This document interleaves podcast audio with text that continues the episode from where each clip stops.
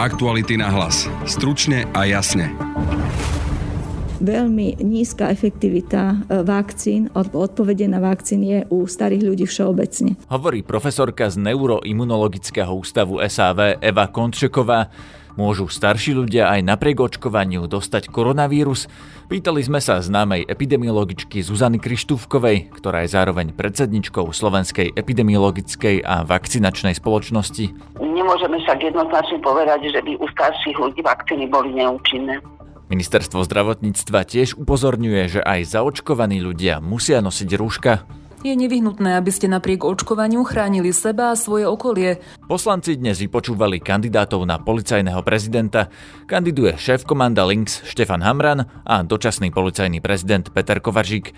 Vypočutie sledovala Zuzana Petková. Pre mňa je skôr vlastne taká otázka, že vôbec túto funkciu u vtedajšieho premiéra Roberta Fica prijal a nepochybne sú v policajnom zbore aj lepší kandidáti. Poslanci odporučili Petra Kovaříka, minister vnútra Roman Mikulec Oľano o menovaní policajného prezidenta rozhodne do konca týždňa. Počúvate podcast Aktuality na hlas, moje meno je Peter Hanák.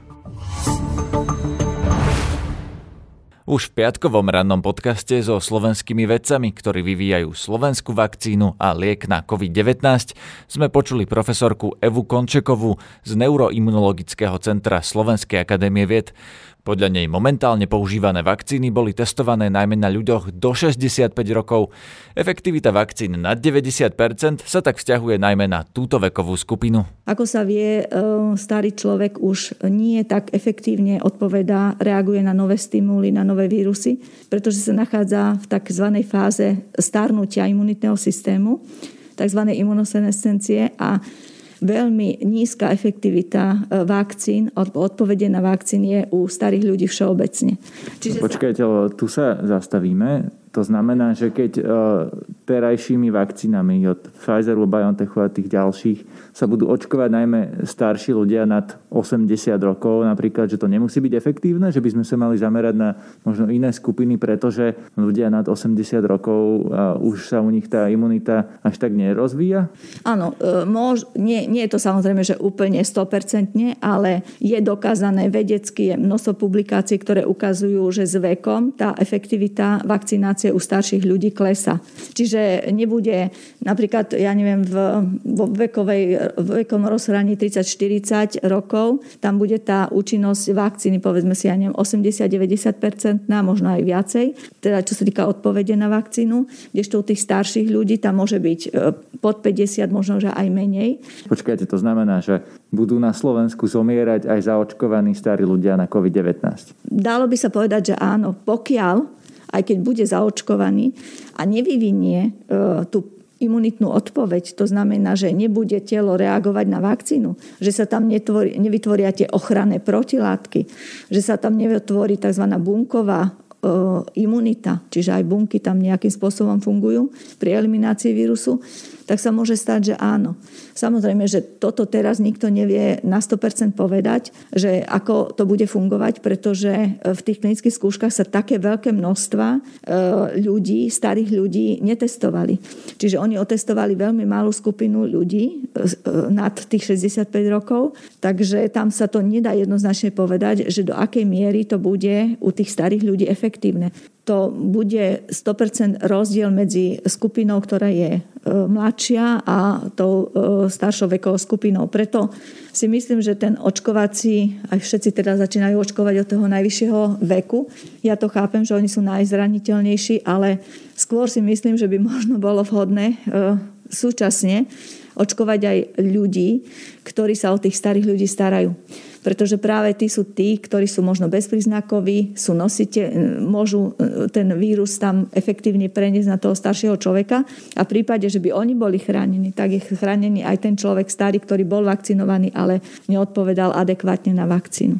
Na linke mám v tejto chvíli epidemiologičku Zuzanu Krištúfkovú. Dobrý deň. Dobrý deň. Pani Krištúfková, čo hovoríte na tie argumenty, že starším ľuďom tá vakcína nemusí zabrať, alebo nemusí zabrať natoľko? Počuli sme pani profesorku Kontsekovú, ktorá hovorila, že možno na päťdesiat percent. Čo to znamená?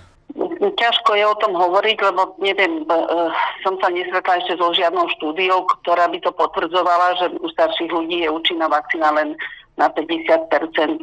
Každopádne každý, kto je očkovaný, musí si stále dávať pozor, mal by nosiť rúško aj naďalej.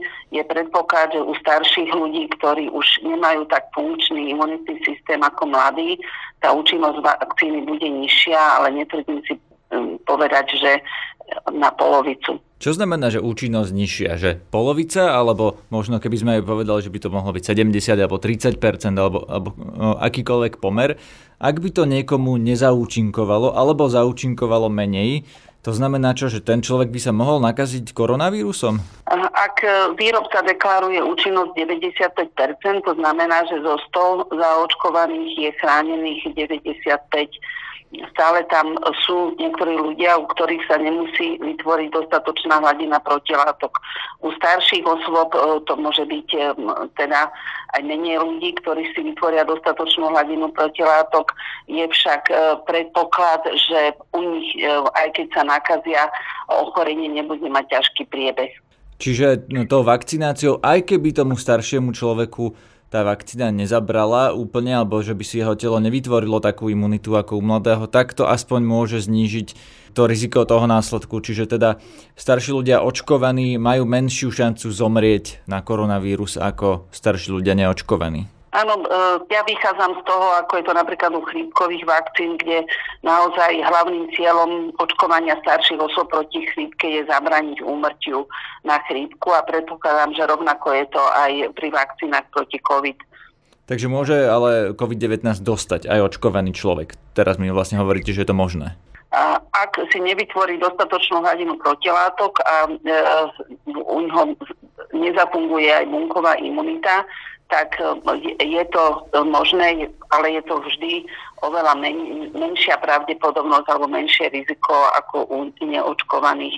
U starších ľudí by sme mali očkovať hlavne z toho dôvodu, že sú naozaj zraniteľní a u starších ľudí máme najvyšší počet úmrtí na, na počet chorých, to znamená, to sú ľudia, ktorí najčastejšie podliehajú ochoreniu na COVID a preto musíme využiť všetky prostriedky, ako ich chrániť. Po akom veku podľa vás klesá tá schopnosť organizmu odpovedať na vakcínu tým, že si vytvorí tie protilátky? Aká je tá hranica? Je to, ja neviem, šesťdesiatpäť rokov alebo osemdesiatpäť roční ľudia už nemajú takú tú schopnosť obrniť sa vlastne tou vakcínou, alebo čo znamená starší človek v preklade? To je veľmi individuálne, to sa nemôže e, povedať e, naozaj nejakým e, jedným číslom. E, každý organizmus e, je iný a e, inak schopný reagovať na e, očkovanie. Ale určite e, je vyššia šanca, že očkovaný človek e, bude chránený, ako keď je neočkovaný. Je pravda to, čo hovorila pani profesorka Kontseková, že tie štúdie, teda testy na ľuďoch tej, tej vakcíny sa nerobili na ľuďoch starších ako šesťdesiatpäť rokov? Áno, je pravda, že väčšina štúdií o účinnosti a bezpečnosti vakcíny sa robila na, u dospelých. Nemôžeme však jednoznačne povedať, že by u starších ľudí vakcíny boli neúčinné. Ale nie je to potom riziko, keď sa vlastne na týchto ľuďoch, napríklad nad osemdesiatpäť rokov, ako sme začali očkovať my, nerobili tie štúdie a teda my nevieme vlastne e, dátami a vedou podložiť, ako bude organizmus osemdesiatpäťročného človeka reagovať na vakcínu? Nie je to riziko, práve naopak. E, je to dôvod e, týchto ľudí chrániť, preto, pretože ako som povedala, u týchto e, ľudí, ak sa nakazia, je vysoké riziko, že e, ochorenie COVID devätnásť bude u nich prebiehať veľmi ťažko a e, sú aj v riziku úmrtia na COVID. Takže ak máme e, akýkoľvek spôsob, ako ich ochrániť, sme povinni to využiť. Je teda podľa vás stále rozumné začať očkovať od týchto ľudí nad osemdesiatpäť rokov, keďže jednak nevieme presne, ako to na nich zaberie a jednak potom by sme mohli rozmýšľať aj o tom, že koľko rokov života zachránime človeku, ktorý má osemdesiatpäť a ktorý má napríklad šesťdesiatpäť a iné ťažké ochorenie? Týchto starších ľudí očkujeme najmä preto, aby sme chránili jednak ich zdravie a jednak aby sme predišli ťažkým priebehom ochorenia a tým aj odbremenili nemocnice, ktoré, ako vieme, v súčasnosti prežívajú veľmi ťažké časy. Mali by si teda aj očkovaní ľudia dávať pozor a nosiť rúška? Opýtali sme sa ministerstva zdravotníctva, jeho hovorkyňa Zuzana Eliášová. Keďže ochrana nenastupuje okamžite po očkovaní a nie je vyvinutá u všetkých zaočkovaných osôb, je nevyhnutné, aby ste napriek očkovaniu chránili seba a svoje okolie dodržiavaním pravidiel. Držte si odstup, dodržiavajte hygienu, noste rúško a pravidelne vetrajte. Aktuality na hlas. Stručne a jasne. Dnes bolo vypočúvanie kandidátov na policajného prezidenta. Sledovala ho aj Zuzana Petková z nadácie Zastavme korupciu. Budeme si týkať, keďže sa poznáme. Ahoj. Ahoj. V tejto chvíli ešte nevieme, ako dopadne hlasovanie, či výbor odporúči niektorého z kandidátov. Ty vidíš nejaký rozdiel medzi tými dvomi kandidátmi, Štefanom Hamranom a Petrom Kovaříkom? No určite je rozdiel, je rozdiel v ich skúsenostiach v policajnom zbore, taktiež je rozdiel v tom, aké majú koncepcie. Štefan Hamran vlastne je šéfom Lynxu, čo je taký špecializovaný útvar kukláčov. Jeho handicapom je, že nemá nejaké ďalšie skúsenosti z iných zložieb. Polície napríklad nebol vyšetrovateľom.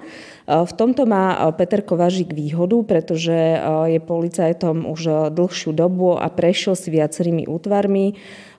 Bol aj šéfom úradu boja proti korupcii, čo bola nejaká taká, taký predchodca NAKY. A samozrejme má výhodu aj v tom, že riadi ako dočasný policajný prezident posledný, už teda takmer rok, niekoľko mesiacov riadi policajný zbor. Takže rozdiel je v skúsenostiach a samozrejme, ako som povedala, aj v tých koncepciách, ako si predstavujú, že by mal policajný zbor ďalej fungovať. Poďme k tým koncepciám. Kto navrhuje čo? No, napríklad Hamran navrhuje nezávislú policajnú inšpekciu. Inšpekcia je útvar, ktorý patrí pod ministerstvo vnútra a mal by stíhať trestné činy policajtov a ich nejaké prečiny, priestupky a tak ďalej. V praxi to ale nefungovalo dobre. Vidíme to vlastne, že roky sa v polícii diali mnohé možno až korupčné a mafiánske praktiky, ktoré až teraz odhaľuje NAKA a táto inšpekcia ich prehliadala. No a Hamran navrhuje, aby bola inšpekcia riešená podobne ako v Českej republike a v Slovensku, aby bola jedna pre všetky ozbrojené zložky a aby bola nezávislá. V koncepcii Petra Kovaříka sme nič také nenašli. Peter Kovařík sa zameriava na takú nejakú profesionalizáciu policajného zboru. Taktiež sa napríklad líšia v takej aktuálnej otázke toho, že či má NAKA riešiť extrémizmus, alebo len Peter Kovařík hovorí, že to sú z veľkej časti nie až také závažné trestné činy a stotožňuje sa možno aj s názorom generálneho prokurátora, že by to mohli riešiť aj nejaké nižšie stupne polície. A Hamran zase tvrdí, že extrémizmus je predstupňom terorizmu a že je to taká závažná, aj spoločensky závažná vec, že by naozaj ju mala riešiť ďalej NAKA. Poďme sa pozrieť na tých kandidátov. Peter Kovařík pracoval aj pod Robertom Ficom. Na úrade vlády bol vlastne, ak sa nemýlim a poviem to presne, šéfom prevencie proti korupcii. Robil podľa teba svoju prácu dobre, keď vieme, aká korupcia tu bola v čase, keď on jej mal vlastne predchádzať? No... Uh... Áno, mal jej predchádzať. Ja si myslím, že ten jeho odbor fungoval dobre, ale v tomto som možno trochu zaujatá, lebo nadácia spolupracovala aj s ním na viacerých vlastne zákonoch a opatreniach, napríklad na zákone, ktorým sa má zriadiť úrad na ochranu oznamovateľov korupcie, ale aj na reforme majetkových priznaní a ďalších. Je treba povedať, že tento jeho úrad nemal vplyv na to, ako sa korupčné trestné činy vyšetrovali, teda tie, ktoré sa stali. ale mal mať nejaké, ako keby vlastne mal slúžiť ako, ako prevencia. V tomto si myslím, že Peter Kovařík urobil, čo mohol. Pre mňa je skôr vlastne taká otázka, že vôbec túto funkciu u vtedajšieho premiéra Roberta Fica prijal a že ju vykonával nie ako civilná osoba, ako bežný úradník, ale aj keď sedel na úrade vlády, tak si ponechal také policajné miesto. Myslím, že on aj na tom vypočutí priznal, že to z časti bola taká možno výpočítavosť, ktorú ale policajti takto nevnímajú, že keby sa vzdal toho policajného miesta a robil by bežného úradníka, tak by mohol prísť o ten policajný dôchodok.